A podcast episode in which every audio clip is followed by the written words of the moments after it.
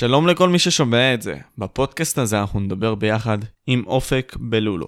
אופק הוא חברו המשותף של נועם לאותה תקופה, אשר התחברו יחדיו בזכות האהבה לפיתוח הגוף. בפודקאסט זה דיברנו על תחרויות של מפתחי גוף בישראל, המפתחי גוף הכי משפיעים בהיסטוריה, ולבסוף גם דיברנו על קרבות של מפורסמים בענף האגרוף, אבל לא מתאגרפים, אלא פשוט מפורסמים. אז זהו, זה בעיקרון חברים. תעקבו אחרי הפודקאסט בכל הרשתות החברתיות. תודה רבה שאתם צופים, ובואו נתחיל.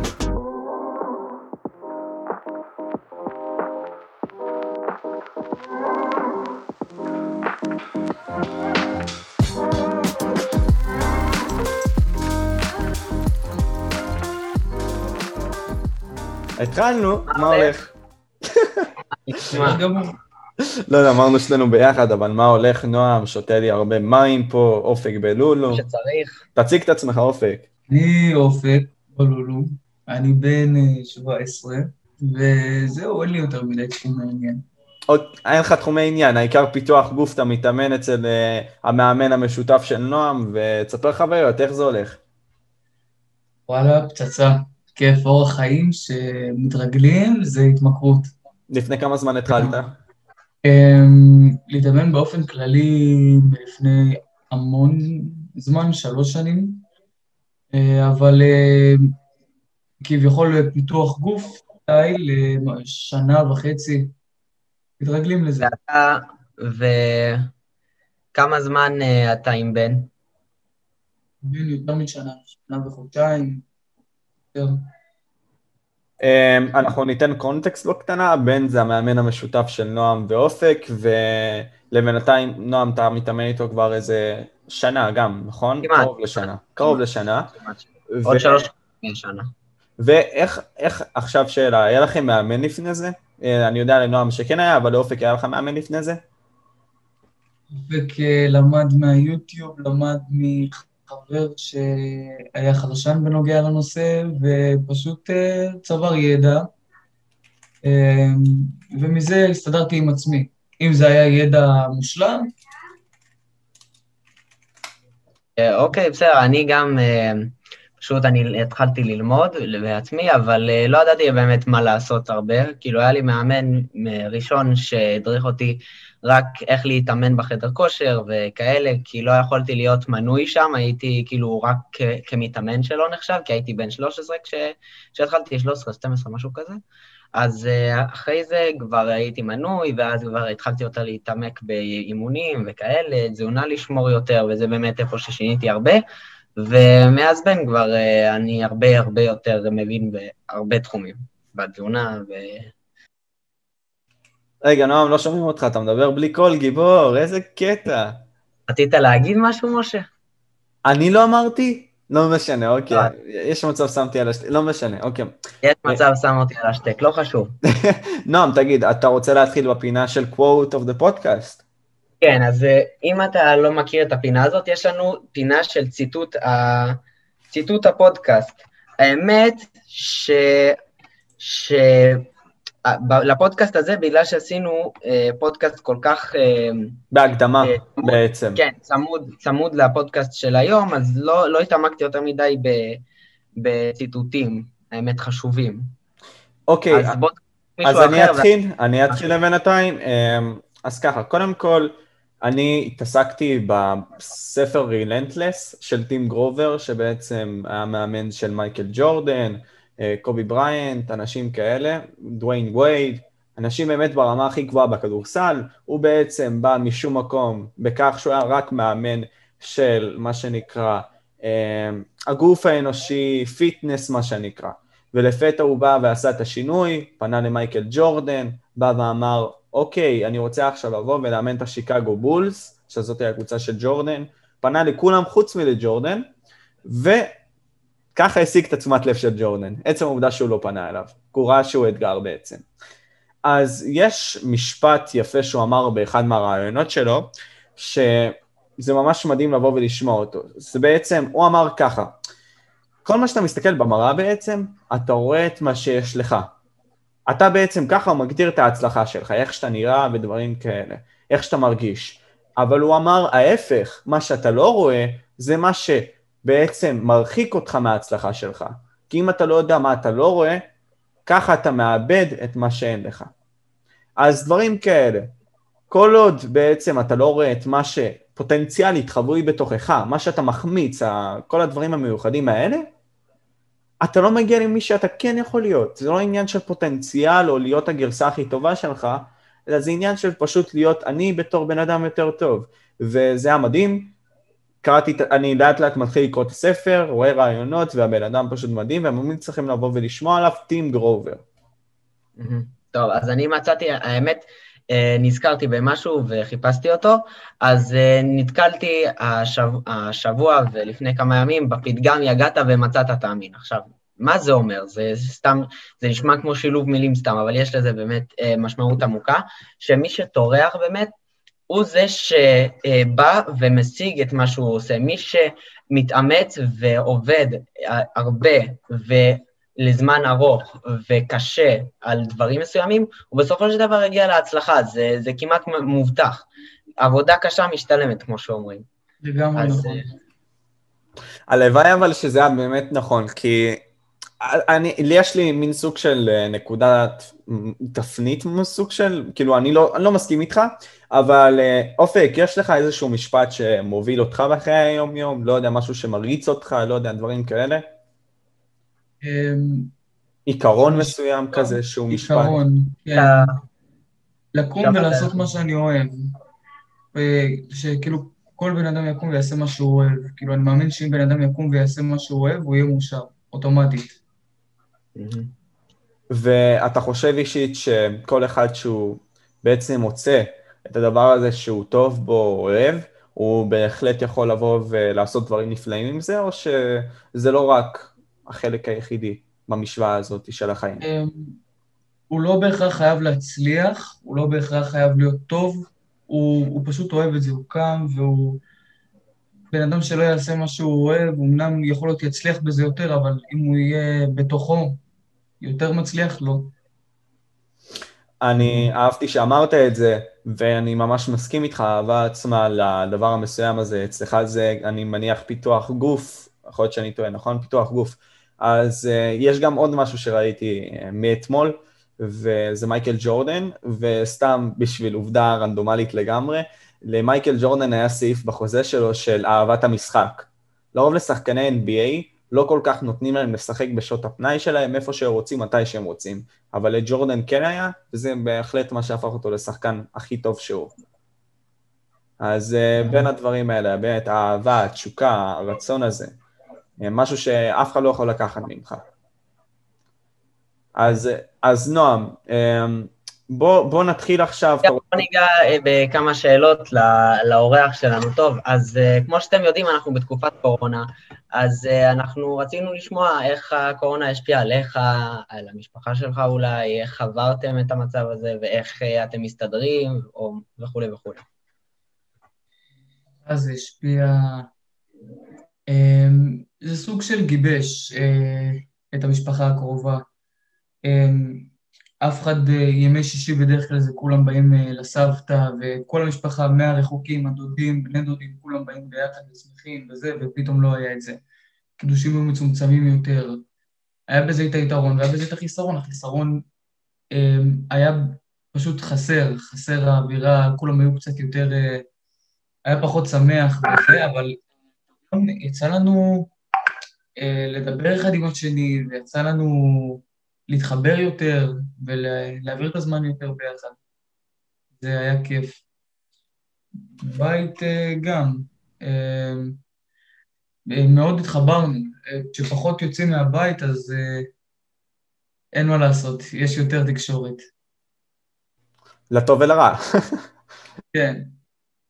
אני יכול להגיד, בדוגמה האישית שלי עם החברים האישיים שלי, שעם כמה שזה דבר טוב שיש אוכלוסייה בעולם ודברים כאלה, ושאתה נמצא כזה בבית עם המשפחה הגרעינית שלך וזה כיף, אה, אחרי כמה זמן יש באמת התנגשויות כאלה כואבות.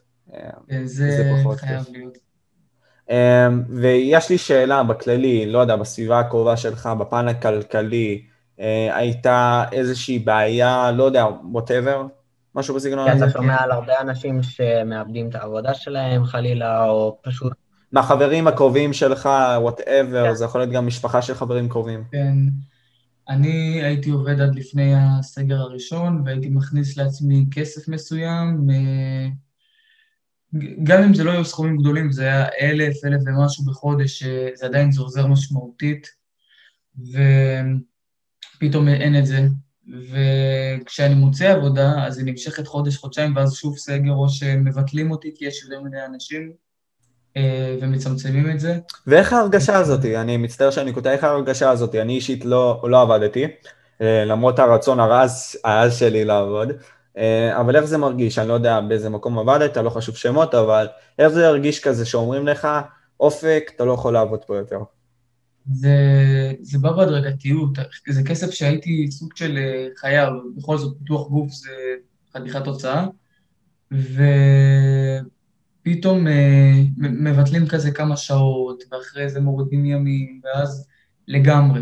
ואז אתה אומר לעצמך, אתה בציפייה של יאללה, עוד חודש אה, חוזרים, עוד חודשיים חוזרים, עוד שלושה, ואז אתה מגלה שלא. עכשיו, שאלה לגבי זה, אה, איך זה באמת, אתה רואה עכשיו, אתה אמרת לי, אה, פיתוח גוף, הוצאות ודברים כאלה, אז אני רואה שאתה ממש, מה שנקרא, מחובר לזה, ממש רגשית. עכשיו, איך זה באמת להרגיש עכשיו בזמן הקורונה לפני תחרויות? כי מבטלים אותם ממה שאני רואה, איך זה, איך ההרגשה? אמ, אני כן אמור להתחרות בזמן הקרוב כנראה, אה, לפחות זה התכנון עם המאמן. זה, זה חוסר ידיעה, כאילו, זה, אני רוצה לעשות את זה, אני חל, חולם לעשות את זה כבר שלוש שנים, שזה חלום, זה לא יוצא מהראש, ו... אני מנסה להיות חיובי, מנסה להגיד, אולי יהיה קומבינה מסוימת, אולי יעשו תחרויות גג מבחינתי, שיהיה דרך הזום, שיהיה תחרויות העיקר. שלוש שנים, מה זאת אומרת? אתה מאז שהתחלת להתאמן עם בכללי אנשים, זה השאיפה שלך? לאיזה תחרות בכללי רצית להיכנס? אה, פיתוח גוף. לאיזה איגוד? הוא נראה לי מתכוון. לאיזה איגוד, כן, הכוונה. איגוד אני בטבעיים, WNBF. Mm, ואתה יכול, יש, אני פשוט לא מבין בזה כל כך, מה זאת אומרת? יש איגודים שאין חובת טבעיים, שכל אחד אה, שהוא אה, בעניין יכול להתחרות, פלוס מינוס. Mm-hmm. יש קטגוריות מסוימות לטבעיים, אבל האיגוד של הטבעיים המקורי, הוא באמת עוברים בדיקות שתן ובדיקות דם ופוליגרף ממש לעומק. אוקיי, אוקיי, מובן. אמ, פשוט, אה, האמת שאלו אותי כאילו בשאלות תשובות, ואני בדיוק אקשר את זה, אם אני שואף בכלל להיות אה, pro, מה שנקרא, מי שלא יודע, pro זה פשוט מעמד כזה, סוג של כרטיס, אה, תואר כזה שמקבלים, ה-IFBB pro card, שפשוט זה הפדרציה של פיתוח גוף הכי קשה בעולם, וזה צריך לעבוד ממש ממש קשה, זה התחרויות הכי קשות והארגון הכי קשה לזכות בו. ואישית, אם שאלו אותי, ואני אשאל את זה גם אותך, אופק, אה, אני לא הולך להיות פה בשום אה, צורה, כי אני לוקח יותר אה, את הפיתוח גוף בקטע של תחביב, ולא בקטע תחרותי, כי אני יותר מתמקד בלימודים ובצבא איכותי, כאילו שירות איכותי, ועתיד בעבודה כלשהי שהיא לא פיתוח גוף. אז בוא נשאל אותך, אופק, מה אתה חושב לגבי זה? אתה רוצה להפוך לפרו? אתה רוצה לקחת את זה כעבודה לכל החיים? פוטנציאלית. אישית אני... זה לדבר רחוק, אני רוצה את זה. אני בטוח שמי שלא... יש המון ילדים שהם כמוני, אני לא היחיד, אני לא לוקח את עצמי בתור יחיד, וכולם רוצים... מה זה כולם? הרוב שואפים להיות פרו. אמ, ולא כל אחד אה, מצליח, ו... אני אישית עם עצמי, אני רוצה את זה, ברור שאני רוצה את זה, אבל הקטע שאני אומר לעצמי גם בראש, אני לא יודע מה, אני, כאילו זה הדבר שאני הכי אוהב. וכנראה גם שאני הכי אוהב, אבל אני לא יודע מה יהיה נגיד עוד שנה, שנתיים, שלוש, יכול להיות יהיה משבר, יהיה... יכול להיות שאני אפילו אמשיך, יכול להיות שאני לא אהיה טוב במה שאני עושה. כרגע אני לא יודע. הבנתי אותך. אמ, בקטנה כזה מעציר אותי, אני מרגיש את הרגש שזורם ממך, זה ממש עצוב, אבל אני אשאל מי הדוגמה שלך, כי אתה מסתכל על פיתוח גוף כתחביב, ואתה יודע, בכל ענף שאנחנו נמצאים בו, בין אם זה נגיד סתם כדורסל, אצלי הבן אדם שאני הכי אוהב בדוגמה, זה מג'יק ג'ונסון בכדורסל. אז מי אצלך הוא המודל, הבן אדם שאתה הכי מסתכל עליו, מתוך המאמנים, מתוך המפתחי גוף, המקצוענים וכאלה? אה, מתוך המפתחי גוף, הגדול, אני לא מסתכל על הגדולים ורוצה להיות כמוהם, להפך, אני מסתכל על הילדים שהם כן הצליחו, שהם כאילו היו קטן, אה, יש המון באינסטגרם, גם חברים טובים שלי עכשיו, אה, שבהתחלה אפילו הרצתי, שהם התחילו בתור ילדים שרק התחילו להתאמן חצי שנה ראשונה, העלו תמונות, סרטונים, זלזלו, אפשר להבין פה ושם, אמ, ופתאום אה, הם הפכו להיות אה, אישיות כאילו שלוקחים ממנה דוגמה, שאני לקחתי מהם דוגמה, ופתאום הם גם מתחרים, ילדים שעד לפני שנה פשוט העלו פוסט ראשון וירדו עליהם, ומהם אני לוקח דוגמה, לא מהגדולים. וואו, אה, מדהים, ואתה יודע, אני עכשיו שם לב, תוך כדי שאנחנו מדברים, אתה בן אדם מאוד שלו. איך זה בא אצלך? אתה ניסית לעשות משהו, או שזה פשוט אתה, בתור אופק? אה, אני אוהב את השקט שלי, אני אוהב ש... אני אוהב פשוט, אני, כמו שאמרתי בהתחלה, לעשות מה שאני אוהב, אני אוהב, כשאני רגוע, אז אין אה, דבר שיכול לעצור אותי. וכשאתה, נגיד שאלה בקטנה כזאת, לא יודע אם אישית, אבל בכללי, כשאתה יוצא מאזור הנוחות, מה ההרגשה בעצם? נגיד, לא יודע, אה, כשאתה נגיד מתאמן, אני מניח שהיו לך סיטואציות שאתה כזה אומר לעצמך, או שיט, מה הולך פה, ודברים כאלה, והתעצבנת, מסיבות כאלה ואחרות, מה ההרגשה? יוצא לי, אם יוצא לי להתעצבן, זה פשוט, זה לא קורה הרבה, כאילו, אמ, הקטע שגם אם משהו אמור כביכול לעצבן אותי, אז אני עדיין לא מתעצבן, אני שומר על רוב ואני אומר, לא נורא.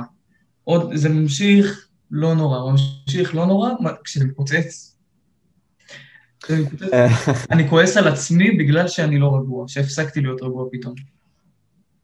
זה מאוד מדבק, אני חייב אה, לציין, זה מאוד מדבק. אה, נועם, יש לך משהו עכשיו להוסיף, נכון? לא, האמת, אני רציתי להגיד, כאילו, לשאול כמה שאלות, שנראה לי חובה בעצם לשאול כל מי שאנחנו מביאים לפודקאסט שהוא איכשהו קשור לפיתוח גוף, אז מי החמש מפתחי, חמש, עשר top מפתחי גוף שאתה אוהב, slash מעריץ, slash הכי טובים בהיסטוריה? איזה שאלה. אתה יכול לחלק את זה, אתה יכול לחלק את זה, חמש, חמש, חמש. כן, אני יכול להגיד את הכמה שאני אוהב ולמה. אין בעיה. כאילו, דקסטר ג'קסון, זה אחד שאני מאוד אוהב. הבן אדם בן 50 אוקיי. ומשהו עוד מתחרה, והוא לא עוצר לרגע, הוא עושה מלא תחרויות, המון המון תחרויות, הוא לא עוצר, והוא בגיל מבוגר, והוא ממשיך לעשות את מה שהוא אוהב, והוא עושה את זה גם זהיר. לרוב מפתחי גוף... אה, כן, דקסטר ג'קסון, בן 51. לרוב מפתחי גוף הם פשוט אה, לא פורשים, נחלשים, פורשים אפילו. אה, בגילאים מוקדמים, 30-40, באזור הזה, והוא פשוט, הוא כל כך אוהב את המקצוע שהוא לא מרשה לעצמו לפרוש. וכן, עכשיו בגיל 51 הוא עושה את האולימפיה האחרונה, פרש, אבל הוא פרש עם כבוד, שהוא עשה, עשה דברים, וזוכרים אותו בכל מקום. ראית איזה כבוד הם הביאו לו בתחרות? שהוא כאילו, בחר ב... כן, נתנו לו לפרוש כמו שצריך. אמ, זה דקסטר ג'קסון בשיאו, ונראה עכשיו, הראיתי תמונה של דקסטר ג'קסון באולימפיה. תרשום 2008. רשמתי, ראינו אותו, ועכשיו זה ב-2020. הוא עדיין שמר על איכות מדהימה, אה, יחסית לגיל שלו, 51, מטורף, אה, וכן, אני מבין למה אתה באמת אה, מעריך אותו, אוהב אותו.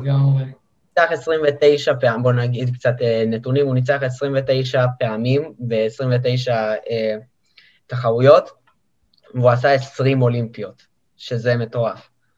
לא נראה לי מישהו עשה תוצאות כאלה. אני... טוב, הוא, זה הכי טוב בכל הזמנים, ה-29, כאילו, זה השיא שלו, גם מבחינת האולימפיות. זה נשמע מדהים, ובאמת, לא, אתה לא יודע... לא שיא זכיות, אבל שיא השתתפות. אני מבין. אמ, מדהים. יש לך עוד מישהו אופק?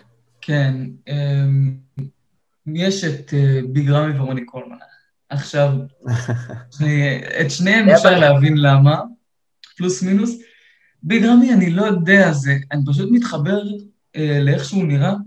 זה, יש בזה, יש, זה הגיוני כזה, כל, לכל מפתח גוף יש, או נער, או בן אדם שמתאמן, יש את המפתח גוף שהוא פשוט מתחבר אליו, רגשית, איך שהוא נראה, הוא רוצה להיראות כמוהו, ביג רמי זה חתיכת חלום. להיראות כמוהו, והוא גם לקח אולימפיה השנה, פעם ראשונה, אחרי שהוא מתחרה באולימפיה כבר פי. עכשיו, עכשיו בוא אני אשאל אותך אה, שאלה שקשורה לזה. אה, הרבה הרבה אנשים אומרים שמה, אתה רוצה להיות כמוהו, זה לא מגעיל אותך הגודל הזה, הסייז הזה, המסה עצמה, איך שהוא נראה. המסה עצמה, כן. אז הנראות שלו, אז איך אתה מגיב לאותם אנשים, או מה אתה חושב על כאלה דברים? תכלס, זה כאילו, זה משהו שאני אוהב לעשות, אז אני לא כל כך מתכוון לשים על אנשים פלוס מינוס, כאילו, זה, אני, הפיתוח גוף זה לא תחרות אה, מלכת היופי, זה תחרות אה, פיתוח גוף, זה שופטים לפי השרירים, ובכללי כל הגוף, וזה מה שצריך לעשות בשביל להצליח, ואני אעשה את זה בשביל להצליח. Mm. ואם אני עכשיו אומר לך, אה, אופק, יש לך רק מפתח גוף אחד בכל הזמנים לבחור, מכל הטובים ביותר, מי אתה בוחר? מי היית רוצה להיראות, נראה לי, זה הכוונה שלו. כמו מי הייתי רוצה להיראות? אני אגיד את שלי?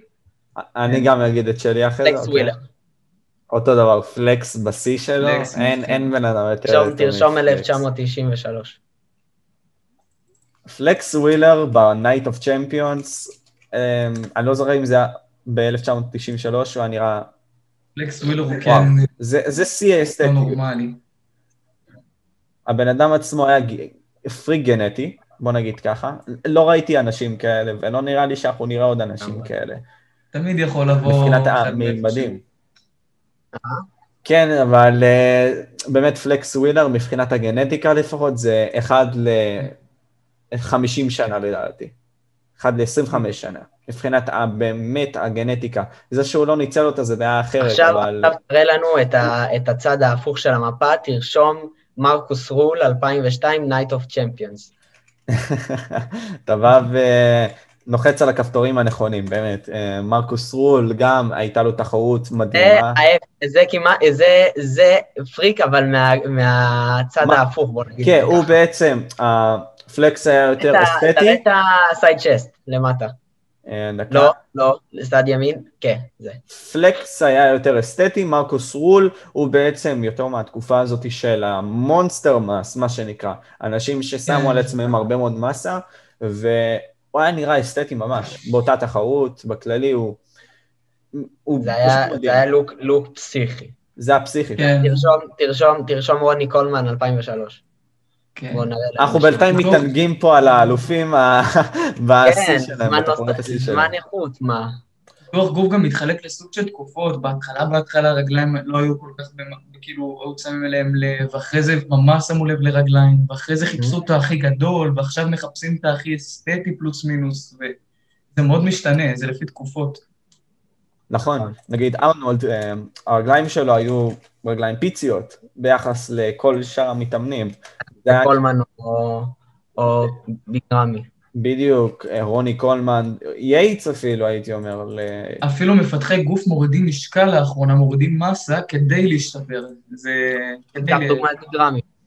ביגרמי, כן, ירד הרבה במשקל.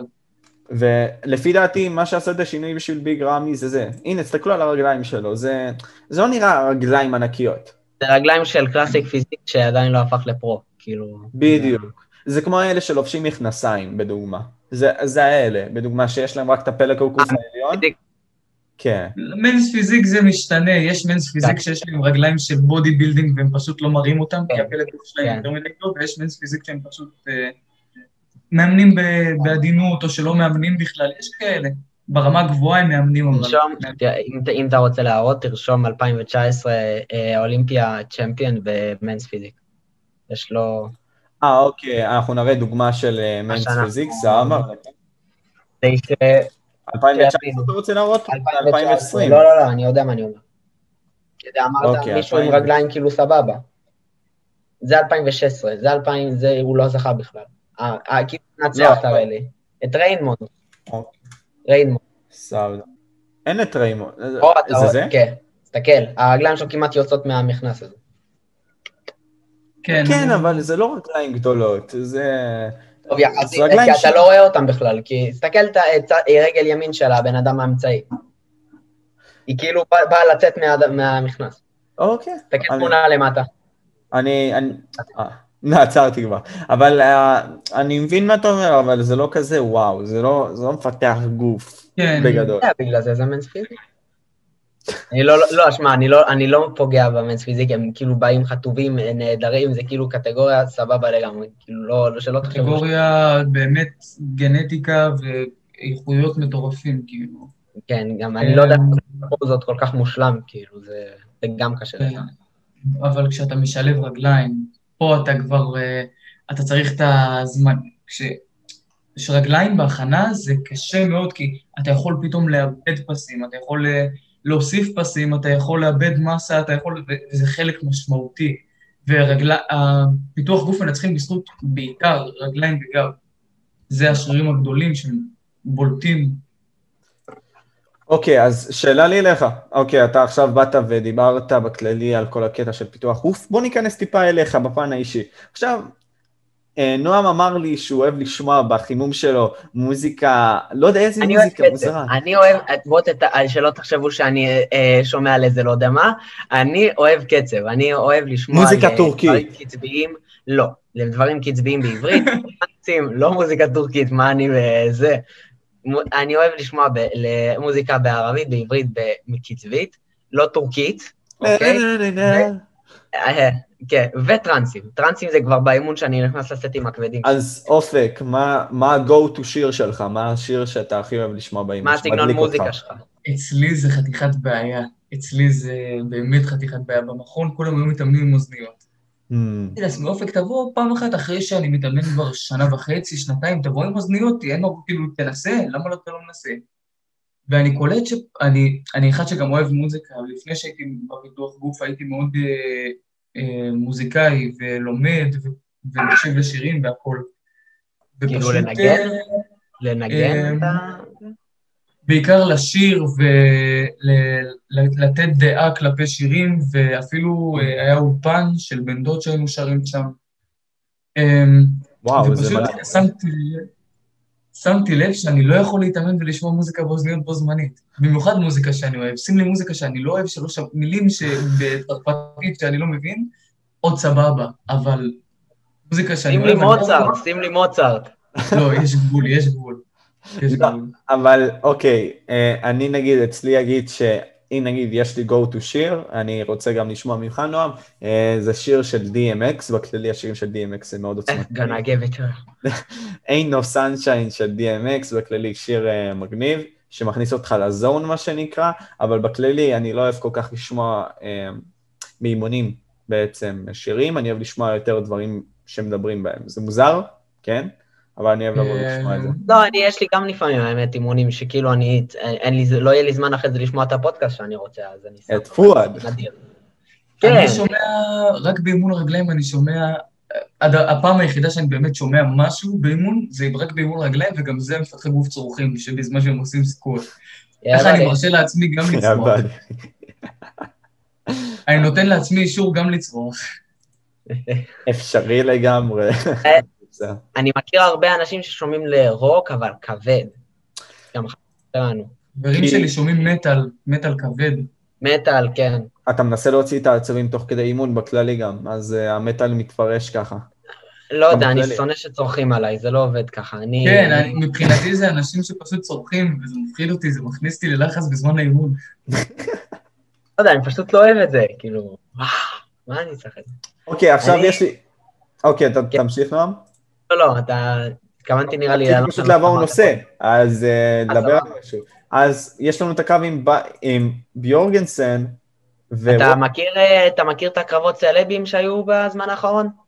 אופק. לא.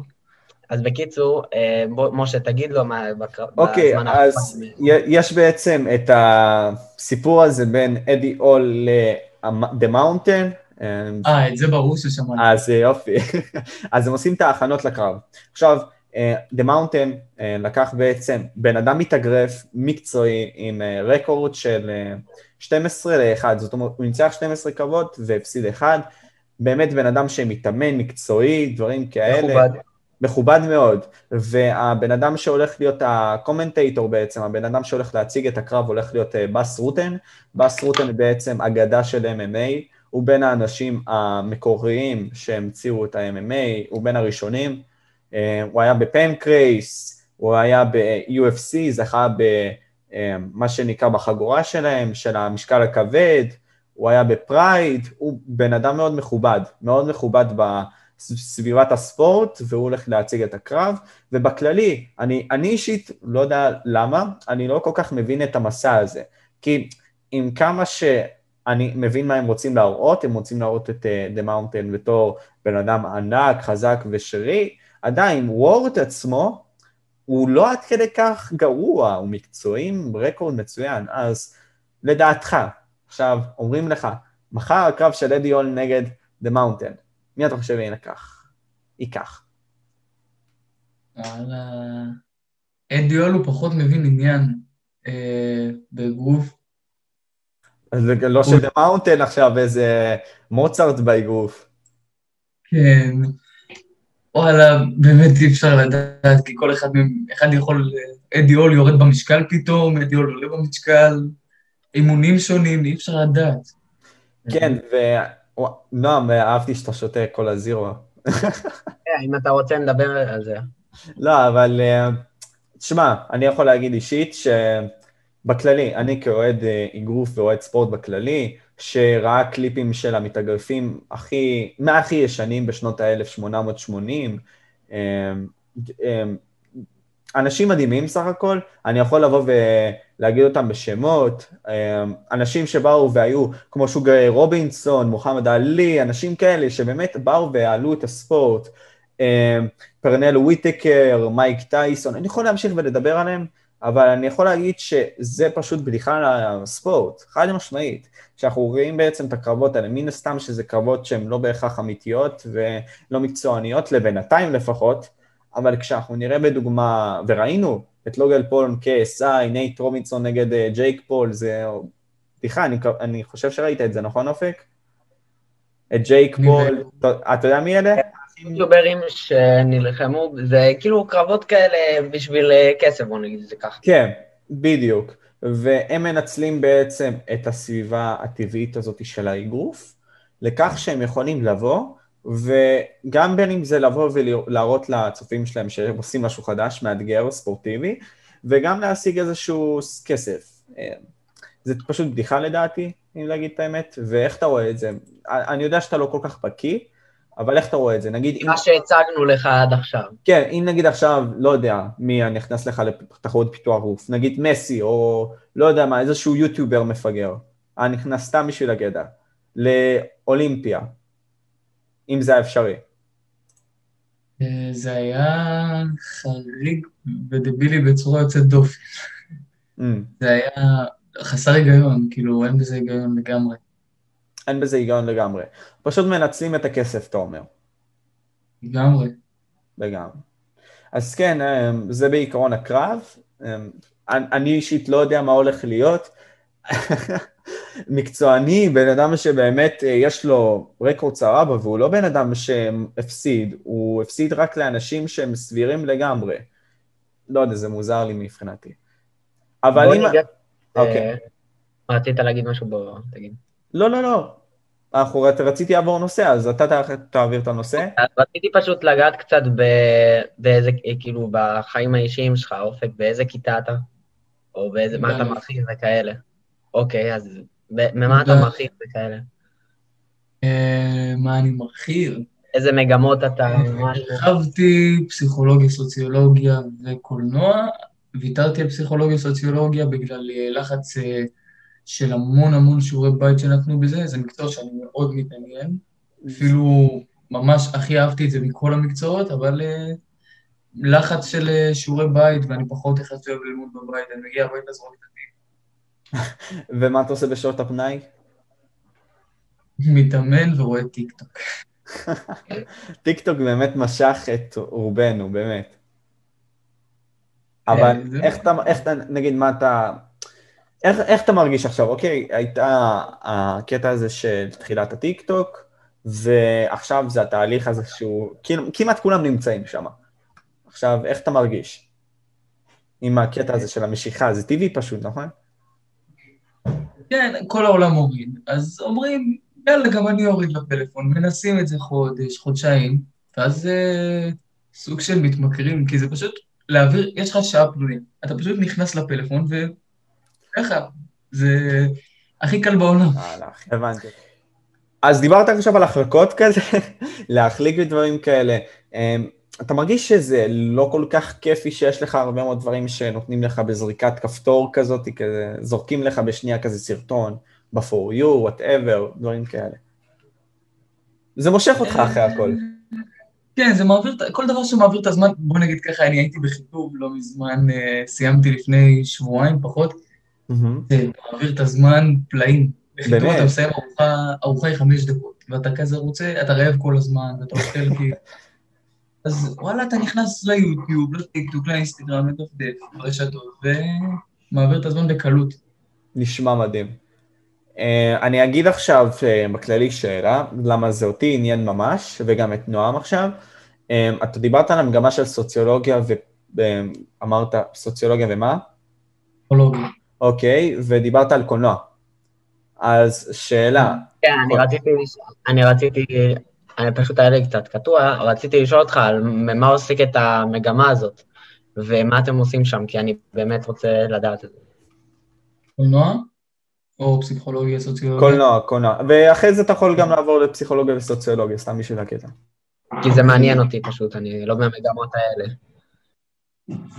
אה, קולנוע, אנחנו לומדים אה, זוויות צילום, אה, מרחקי צילום, תאורות מסוימות, צבע של סצנה, סוגי סצנות, מה כל דבר משדר, סוג סצנה מסוים, זווית צילום מסוימת, מגובה מסוים, איך שהדמות מופיעה מתחת למסך למעלה, מה זה משדר בעצם לקהל, רק במנטלי, כאילו, הם לא אומרים לך שלדוגמה הדמות חלשה, אבל מצלמים אותה מלמעלה, אז אתה מרגיש מעליה היא חלשה. זה ככה. ושאלה בכללי, אתה, אתה ראית קורסים של קולנוע בכללי ביוטיוב, לא יודע, דברים כאלה? אה, לא יצא לי לראות, רק דרך הבית ספר התחברתי לזה בהתחלה. בהתחלה? כן. ואיך המרגש בכללי עם המגמה הזאת, מה זה נותן לך, האם זה באמת יתרום לך לדעתך? לדעתי שום דבר ששם בבית ספר לא יתרום ולא תורם. Mm. אה, אבל uh, זה כן מעשיר את הידע, כן, כאילו אם עכשיו אני אלך לסרט, אז וואלה, אני אראה את התאורה בצורה מסוימת, אני אגיד וואלה, זה ככה, כאילו, אפילו זה קצת הורס את החוויה של הסרט.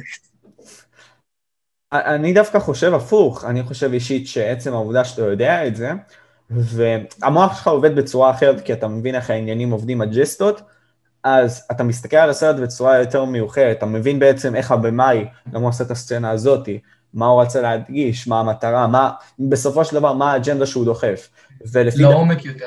בדיוק, ואני אישית אה, לא כל כך רואה סרטים כאלה אה, בפן הרגיל, אני רואה יותר דוקומנטריות, אז זה לא כזה עובד שם, אבל מעניין לשמוע אה, את ההרגשה עצמה, אני שמעתי את זה מאנשים גם שהם יותר גבוהים ממני ב... מה שנקרא בפרסום ודברים כאלה, ומדברים על זה, וזה מאוד מעניין. אני אקח את זה לתשומת ליבי, מגניב. עכשיו, יש לי שאלה נוספת, אה, אולי, אולי אה, כאילו לא כל כך קשורה, אבל בסדר. אה, נניח הייתי אומר לך, עכשיו, מהיום אתה עובר למגמה, למגמה שלי, תכף סתם. זה מעניין אותך דבר כזה, או דברים כאלה? איזה מגמה זו? מגמה של מדעי המחשב, איך לתכנת, דברים כאלה. יש לנו את זה גם בבית ספר. את האמת, לא, אני יודע גם שזאת מגמה קשה, אני יודע שזאת מגמה שדורשת אה, הרבה, אני לא, אני לא אחד שאוהב לעבוד הרבה, אני עצלן. זה הרבה מאוד סבלנות, אני אישית לא במגמה הזאת, אבל אה, אני הייתי באחד מהתוכניות המיוחדות האלה לאנשים שבעצם רוצים לתכנת, ואני יכול להגיד שבאמת יש... אנחנו שני... אני הייתי בדוגמה בנטע, אם שמעת על זה, זה מין סוג של פרויקט כזה. אם לא שמעת, זה פשוט פרויקט כזה מיוחד שבא ועוזר לנערים פשוט לבוא ולקבל בסופו של דבר תעודות, דברים כאלה והכשרה. אה, מה רצית להגיד, אה, נועם? וכן, הייתי שם. אה, הייתי שם איזה חצי שנה. הוא רשם לי, הוא, הוא רשם לי כזה בפרטי עכשיו כזה, היית שם? כן, הייתי שם. כי אני לא זוכר, לא... הייתה לי תקופה, הייתה לי אוקיי, תקופה. אוקיי, אז פשוט רציתי להגיד, להגיד, להגיד שאנחנו פשוט יותר מתחברים למגמות מדעיות, כי אנחנו בכיתה מדעית, אז כן, מעניין אותי כאילו לשמוע על מגמות... אתה, אתה בכיתה ש... בכיתה... בסדר, אבל בכיתה... אה, אוקיי, אוקיי. לא, שמעתי כאילו אתה בכיתה, כאילו, ברור שאתה בכיתה, סתם. טוב אתה.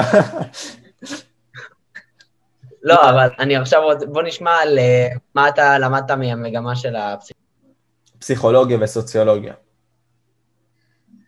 אה, מהמגמה הזאת? שיעור אה, לחיים. פסיכולוגיה לא יצא ללמוד, כי לומדים את זה מאמצע י"א עד סוף י"ב, אבל סוציולוגיה למדתי. סוציולוגיה לומדים ההבדל בין סוציולוגיה לפסיכולוגיה, פסיכולוגיה זה הפסיכולוגיה שלך עם עצמך, סוציולוגיה זה החברתית. מדעי החברה. כן, פסיכולוגיה חברתית, מדעי החברה. אמ, מה שבעצם למדתי מזה שלכל תרבות לגמרי בעולם יש אה, דברים שונים לגמרי, מקומות שבהם במקום להגיד שלום ככה אומרים בדרך אחרת, אתה אומר משהו אחד והם מתכוונים למשהו אחר, זה, זה יכול להציל בסיטואציות מסוימות. וזה יכול גם להרוג בסיטואציות מסוימות. גם, כן, כן, גם. אה, אבל נגיד עכשיו, אנחנו מדברים, אני יודע שלא היית הרבה זמן במגמה, אבל אמרת שעבדת בקטנה לסוציולוגיה וקראת על זה, אני מניח. האם זה עזר לך בדוגמה להבנת סיטואציות חברתיות מסוימות? כן, ברור. אה, זה עזר לי אה, כשחבר אומר, כשמנהלים שיחה ומישהו מתנהג בצורה מסוימת, אז כזה מבינים למה הוא מתנהג בצורה הזאת, ואפשר לדעת איך להתנהג, להתייחס אליו, את הדיבור, איך לנסח את הדיבור וכאלה. זה, זה עזר מעט. זה עזר, אוקיי. אה, אני אישית גם, אני אגיד בפן האישי שלי, ונועם יגיד בפן האישי שלו, אני גם ממש אוהב את כל התחום הפסיכולוגי-סוציולוגי בעצם, כי בסופו של דבר אנחנו בני אדם שמדברים, ועצם העובדה שאנחנו לא יודעים איך לבוא ולתקשר אחד עם השני זאת בעיה מאוד גדולה, וכחברה, וגם בתור הפודקאסט הזה, אנחנו בעצם רוצים לבוא ולהעניק מידע לאנשים באמצעות תקשור. אנחנו, אני אישית ממש אוהב את זה, נועם גם ממש אוהב את זה. לתקשר, לבוא ולדבר, לדון ולהשכיל בסופו של דבר, ואני חושב אישית שכל אחד מאיתנו, אה, צריך ללמוד פסיכולוגיה או סוציולוגיה בשלב מסוים, למרות שאם אני לא טועה, או פלטו או אה, אחד, מהסופ... אחד מהאנשים היוונים, לא, לא, אנשים יוונים פסיכולוגים פעם אמרו שעד גיל 30 לא ממליצים להם לבוא וללמוד פסיכולוגיה, כי בן אדם לא בנוי לבוא וללמוד פסיכולוגיה לפני השלב הזה, מבחינה מוחית. אז אה, כן, דבר כזה שאפשר לשקול, לבוא ולקרוא, אני זוכר שפשוט העובדה הזאת קיימת, אני לא יודע מי זה, מקסימום נחזור לעובדה הזאת, אבל נועם, מה איתך? אה, הכל טוב איתי. אה, לא, אבל רציתי לשאול, אם היו אומרים לך, יש לך פה כפתור אופק, אתה לוחץ עליו, חוזר לעבר ומשנה משהו אחד שעשית בחיים, מה היית עושה איתו? לא לוחץ, הולך לאנשהו, ומה היית עושה? דבר אחד שהייתי עושה, אה, כשבאמצע אימון אני פרקתי כתף פעם, זו המחשבה היחידה שעולה לי לראש. אה, ופשוט איכשהו היא חזרה למקום, משום מקום, והמשכתי את האימון. ועד עכשיו אני סובל מזה, וכנראה גם שאני אסבול מזה. זה, אז... גם, אה, זה גם לי קרה, אבל לא כפריקת כתף, כאילו, אני, אני, אני הרגשתי שה, שהרגל שלי, שמעתי קליק אחד גדול, ועדיין המשכתי אה, להתאמן, מאז כל הרגליים שלי עושים, עושות קליקים כל הזמן, אז... לחצתי כתף עם איזה 30 קילו כל יד, ופשוט היד הסתובבה אחורה וזה יצא. וזה חזר. ואז המשכתי את האמון. אלוהים ישמור. אה, פשוט. משה פה עבר איזה משהו בכתף, אבל אה, בוא ת... כן, משהו שעצר לי בעצם את התוחלת אימונים שלי. אני הייתי מתאמן בג'ודו, אמרתי את זה כבר מיליון פעם, כבר נראה לי בפודקאסט, אבל אה, באמת אה, הייתה תקופה מדהימה, זכיתי במדליות, הייתי באליפויות ישראל, אליפויות בינלאומיות שהיו בארץ ודברים כאלה, ובשנייה אחת הכל משתנה, כתב זה לא צחוק, ואצלי זה גם נראה לי מבחינה גנטית, אז אה, כן, מאוד מבאס, אבל מקווה שזה עבר לך, כי אצלי זה כזה משהו שאתה מאבק מתמשך כזה, כי זה גנטי. אני התרגלתי לזה, זה נשאר וכנראה יישאר עד שגם כשהולכים לרופא ועושים צילום או משהו מסוים, לא מוצאים את זה. אה, בסדר, כאילו, אני כרגע חי עם זה, אני למדתי איך להתאמן בלי שזה יפגע לי באימונים ובפיתוח גוף, וממשיך. כן. אה, מה? לא, לא, אמרתי נשמע מאוד מעניין, ואני מבין גם מה אמרת, מגניב. כן. Uh, אתה דיברת עכשיו על uh, גנטיקה ודברים כאלה. בוא נפתח שאלה שהיא די uh, פופולרית. אתה חושב שאמ... שאנחנו, בן אדם, מישהו שמתאמן, יכול איכשהו לעקוף את המחסום שיש לו מבחינת גנטיקה טובה או פחות טובה? ואיך זה בא לידי ביטוי? איך... מה התשובה שלך? אמ, זה בנוגע לפיתוח גוף? בנוגע לפיתוח גוף, ואתה יכול לקחת את זה בנוגע ליכולות למידה כן. וכאלה. אם זה אה, בנוגע לבן אדם שמתאמן באופן אה, כללי יותר, אה, לא בהכרח פיתוח גוף, לדוגמה בן אדם שנולד עם מותן רחבה, אני אישית עם מותן רחבה, אוטומטית, כאילו, לא משנה איזה חוט קצרות. אז פשוט יש סוג של קומבינות. מרחיבים את הגב, עושים מסה, זה יכול לקחת המון זמן, ויש כאלה שזה ייקח להם קצת זמן, והיא תיראה צרה יותר, אפשר לעמוד בזווית מסוימת. אה, חסר רגליים, אפשר אה, גם לתת להם דגשים פה ושם, לעקוף את זה. אני, בוא, אני אעשה יותר ספציפית את השאלה שלי. אם יש לך נניח בעיה ברגליים, נניח אתה לא מצליח, אין לך גנטיקה טובה מדי ברגליים, לא יודע, אין לך הפרדות מספיק, אתה לא יכול להגדיל אותם יותר מדי, ה hamstring שלך יותר קטן בהשוואה לארבע ראשי, סתם דוגמה.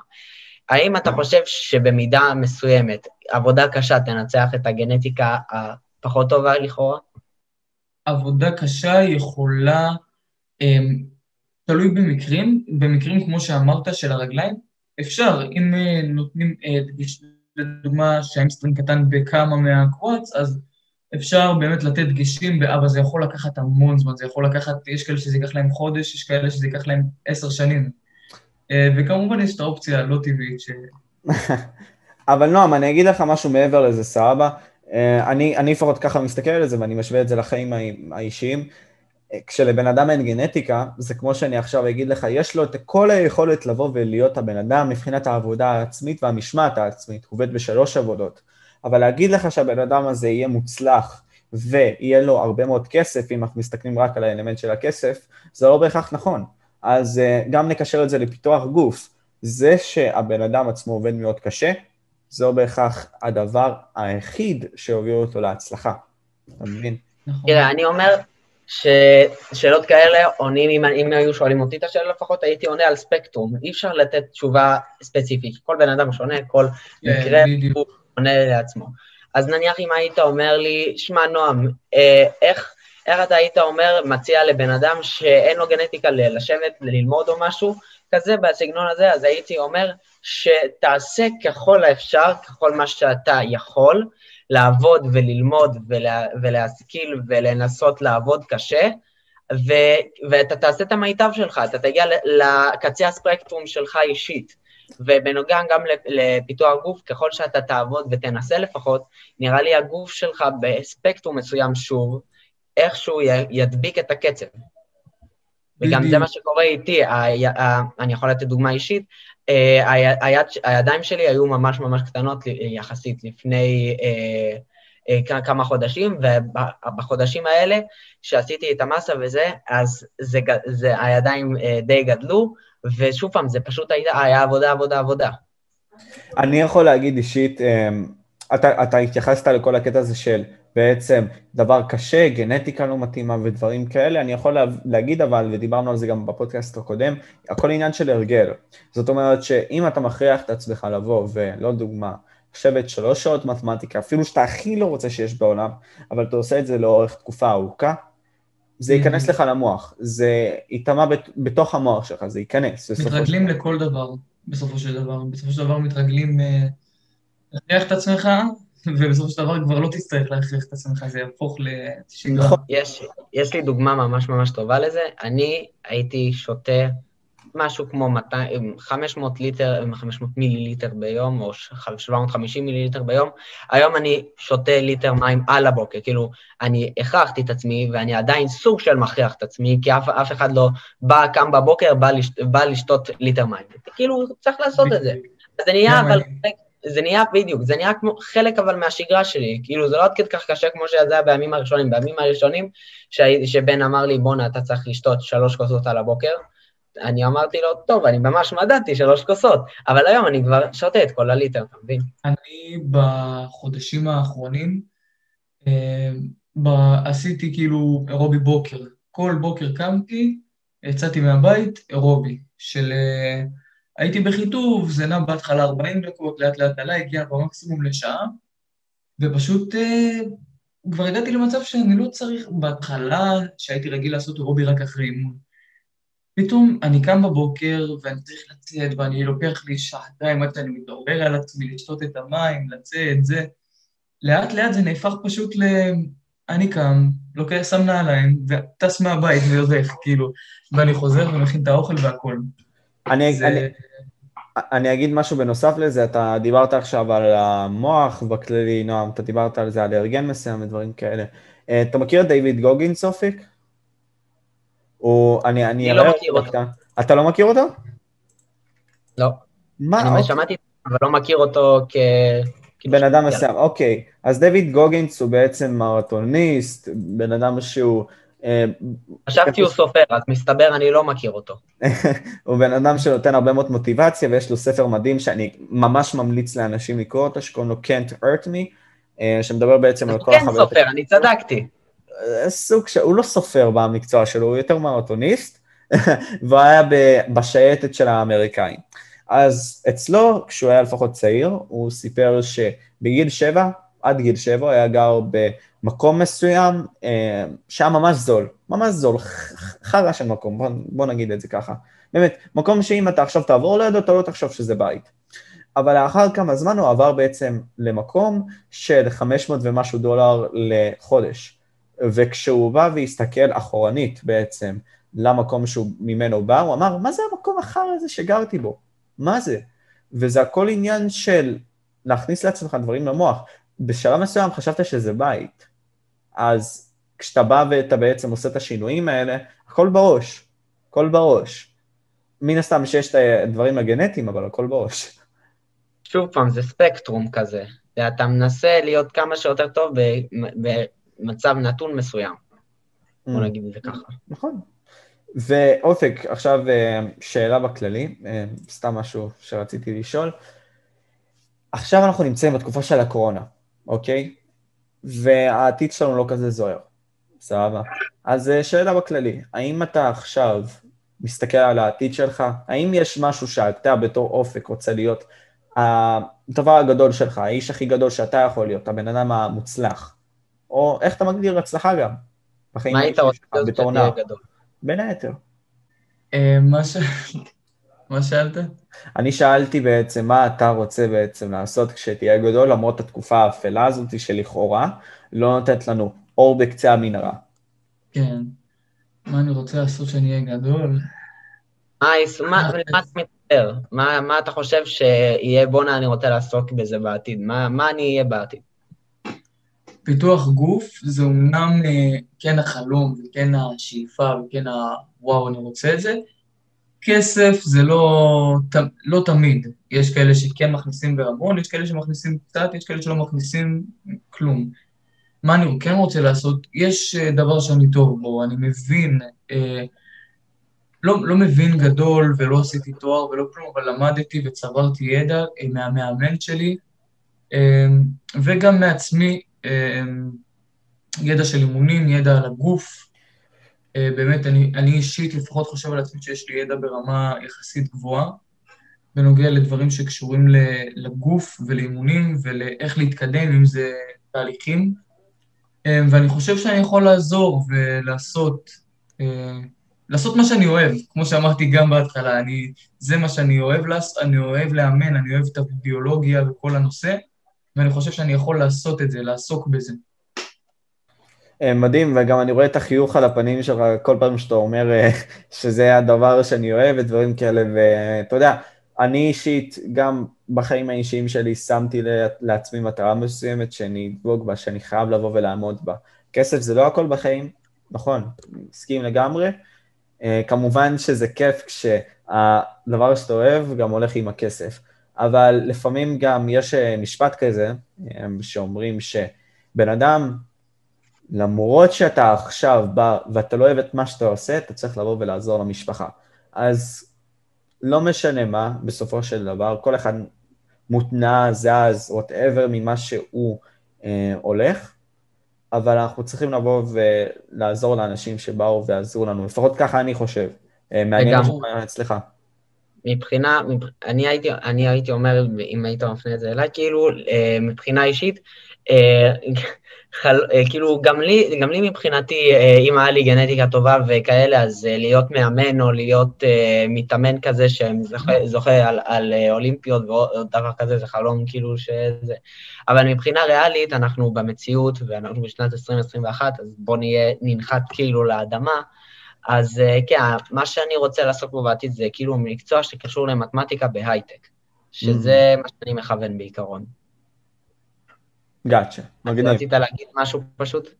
לא, נשמע מגניב רצח, מתמטיקה וכל הדברים האלה, ו... אופק.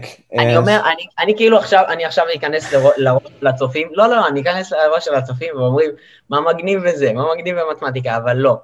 אבל בואו, בואו אני אגיד משהו. Uh, קודם כל, אני חושב שאם אתם לא מוצאים משהו יפה או מעניין, או, או איכשהו שמרשך אתכם להמשיך עם זה בעתיד, במתמטיקה, אז יש לכם את המורה שלא מציג את הדברים כמו שהם אה, בשטח.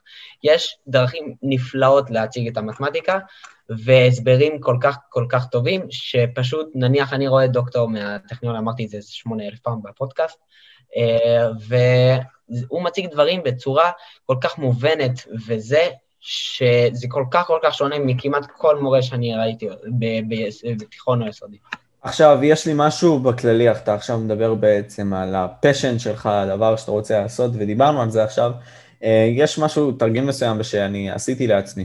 אה, חוץ מזה שבשבת לא כל כך רציתי שאנשים יבואו ויתקשרו וידברו איתי, אה, ב space הפרטי שלי, פשוט לקחתי דף ורשמתי לעצמי את כל היהודים המפורסמים, המקושרים ודברים כאלה. ופשוט מחקתי לאט לאט ואמרתי לעצמי, אוקיי, מה הולך פה? יש פה אנשים שמותנעים מכסף. מגניב. אני לא כזה. יש פה אנשים... יעדים או... רגע, רגע, יעדים או יהודים? יעדים. אה. יהודים. יעדים. אז כן, יעדים מסוימים. אז אמרתי כזה, יש אנשים שמותנעים מכסף. לא רוצה את זה. יש אנשים שבאים ורוצים רק לעזור למשפחה. אני כן רוצה את זה, אבל זה לא הוואו שלי. ויש לתת לאנשים מין סוג של תוכן, הסבר, תוכן מגניב כזה שאנחנו לא מקבלים, כי אני אישית בתור נער, אמ, בין היתר חוויתי מצבים כאלה של, גם עכשיו עדיין, אני לא יודע את כל התשובות ואני לא רוצה גם לדעת את כל התשובות, אבל בזמן שאתה מחפש, אתה חופר ממש, כי הרבה מאוד מאיתנו לא חופרים בשביל למצוא את המידע הטוב. אז להעניק לאנשים האלה את המידע, ובין אם זה בפודקאסט עכשיו, לבוא ולדבר עם אנשים, בין אם זה מהאנשים הכי, נגיד ככה, נגדיר אותם פשוטים, ובין אם זה אנשים שאנחנו מגדירים אותם כמפורסמים. הם לא בהכרח שונים מאיתנו, הם מחרבנים ומשתינים בדיוק כמונו. אז אה, אין, אין כל כך הבדל. אז אם הניסיון חיים שלהם או ניסיון חיים שלהם. אנחנו נמצאים פה במטרה אחת, פשוט להשכיל. זה הכל. וזה תרגיל מגניב, פשוט למחוק ולעשות ניסוי וטעייה. ולאט לאט תמצאו מה שאתם אוהבים באמת לעשות. אה, נועם, יש לך משהו להוסיף? אה, לא יודע, לא יודע למה זה עלה לי לראש בהקשר למה שאמרת רגע. איזה מישהו אה, שאל אותי, תגיד, אתה לא מתבייש להעלות כאילו תמונות שלך וזה? או אה, לא יודע, גוף וכאלה? אז אה, אמרתי לו, תראה, דבר אחד, אין לי במה להתבייש. דבר שני, אה, אם הייתי מתבייש, כנראה שלא הייתי מעלה אותם. ואני אמרתי גם באותו תגובה, שלאט לאט בונים את הביטחון העצמי על סמך ההישגים שלך, על סמך מה שהשגת בחיים, על סמך מה שאתה גאה בו, ועל סמך אה, מי אתה, באמת. כאילו, אני, אה, זה נשמע כאילו מפגר, אבל יום אחד אני אמרתי לעצמי, אני fucking נועם כחלון. אני מישהו שהשיג מה שהוא רוצה בחיים, ואני משיג את מה שאני רוצה, וכל יום אני מתעורר לשגרה שאני רוצה, ואני עושה, לומד מה שאני, ומשיג את התוצאות שאני רוצה, זה הכל. וככה לאט לאט בונים את עצמך. Mm. גם אני מקבל הרבה פניות כאלה, גם אני העליתי פוסט לאינסטגרם בתחתונים. אפילו, אפילו הבת זוג שאלה... כן, אפילו הבת זוג שאלה אותי, כל האלפיים עוקבים צריכים לראות אותך בתחתונים? מה אני אעשה? אמ, קיבלתי המון תגובות כאלה. אמ, הפיתוח גוף זה, זה חלק בלתי נפרד, אין, זה לא... זה לא, גם במיוחד בסביבה שאני נמצא בה, החברים שלי מתאמנים ומבינים פיתוח גוף. האנשים שעוקבים אחריי, חלקם, חצי או אפילו חלקם הגדול, אה, גם מבינים פיתוח גוף, אז כש, כשאני מעלה, אז אני מקבל הרבה פרגון, ולא... ורק ממש מעטים האנשים ששואלים שאלות ומעירים הערות. אהה. אה, כאילו, אמרתי לעצמי, אני אמרתי לעצמי פעם אחת, כאילו, מה כבר המהומה? לכולם יש אותו דבר, כאילו, רציני, מה כבר ה... מה זאת אומרת לכולם יש אותו דבר? לא הבנתי. לכולם יש את אותו, אתה יודע מה יש לכולם. אתה מבין אותי?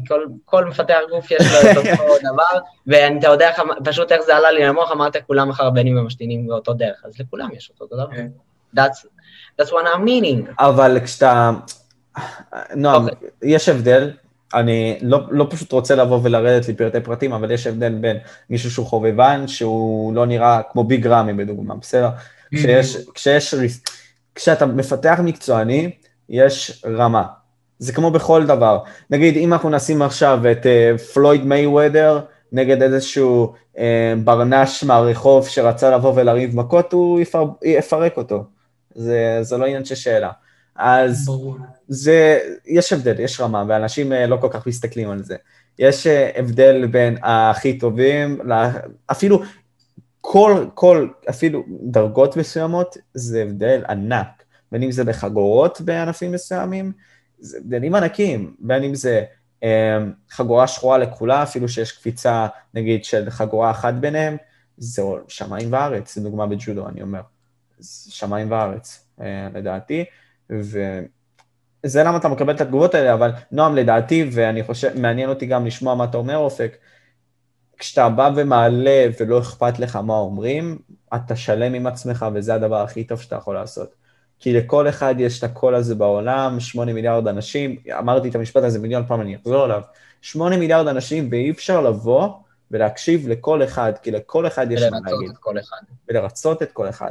אז אנחנו עושים את העבודה שלנו, ואם אנחנו אוהבים אותה, אז uh, הייתי אומר את זה בצורה מאוד uh, רעה, אבל uh, לכו תמצאו את החברים שלכם. שלא תבינו אותי לא נכון, ברור שאני, שאני לוקח את, את התמונה האחת מתוך שלושים, זה כאילו, אני, יש ספקטרום מסוים, שוב, יש, כן, יש סוג של אה, מישור שאני בא ובודק את, בודק את זה, ולא שאני מתבייש למשהו להעלות את התמונות הטובות, לא מעניין אותי, שוב פעם, אבל פשוט אתה יודע, כדי להציג את עצמך בדרך הכי טובה שיש, ובזה להיות ממש גאה, הכי גאה שלך.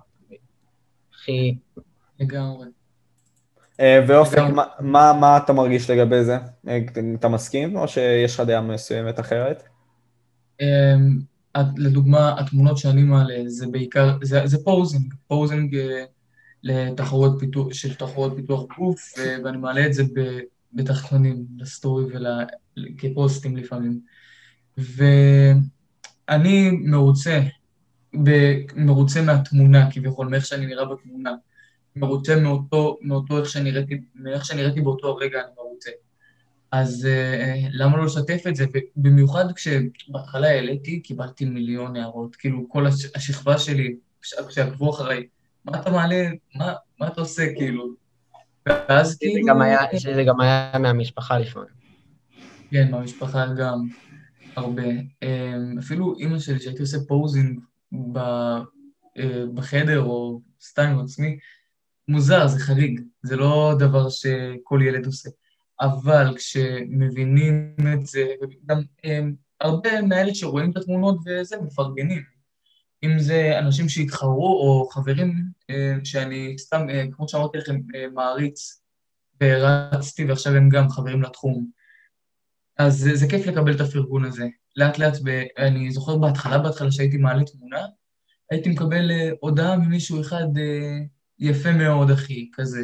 ועכשיו אני פתאום מעלה ומקבל מלא, וזה זה רק מבקש ממני לעלות עוד. אני מבין, ושאלה אחרונה, אתה יודע, אמרת עכשיו התחום. אני בא נגיד סתם מהג'ודו, ואנחנו לא אומרים, אוקיי, הוא מהתחום שלי. אנחנו לא מתייחסים לזה ככה לפחות. בכדורסל גם אני לא שומע שאנשים אומרים, זה מה מאחד כל כך את uh, פיתוח הגוף להגיד תחום, חברים מהתחום.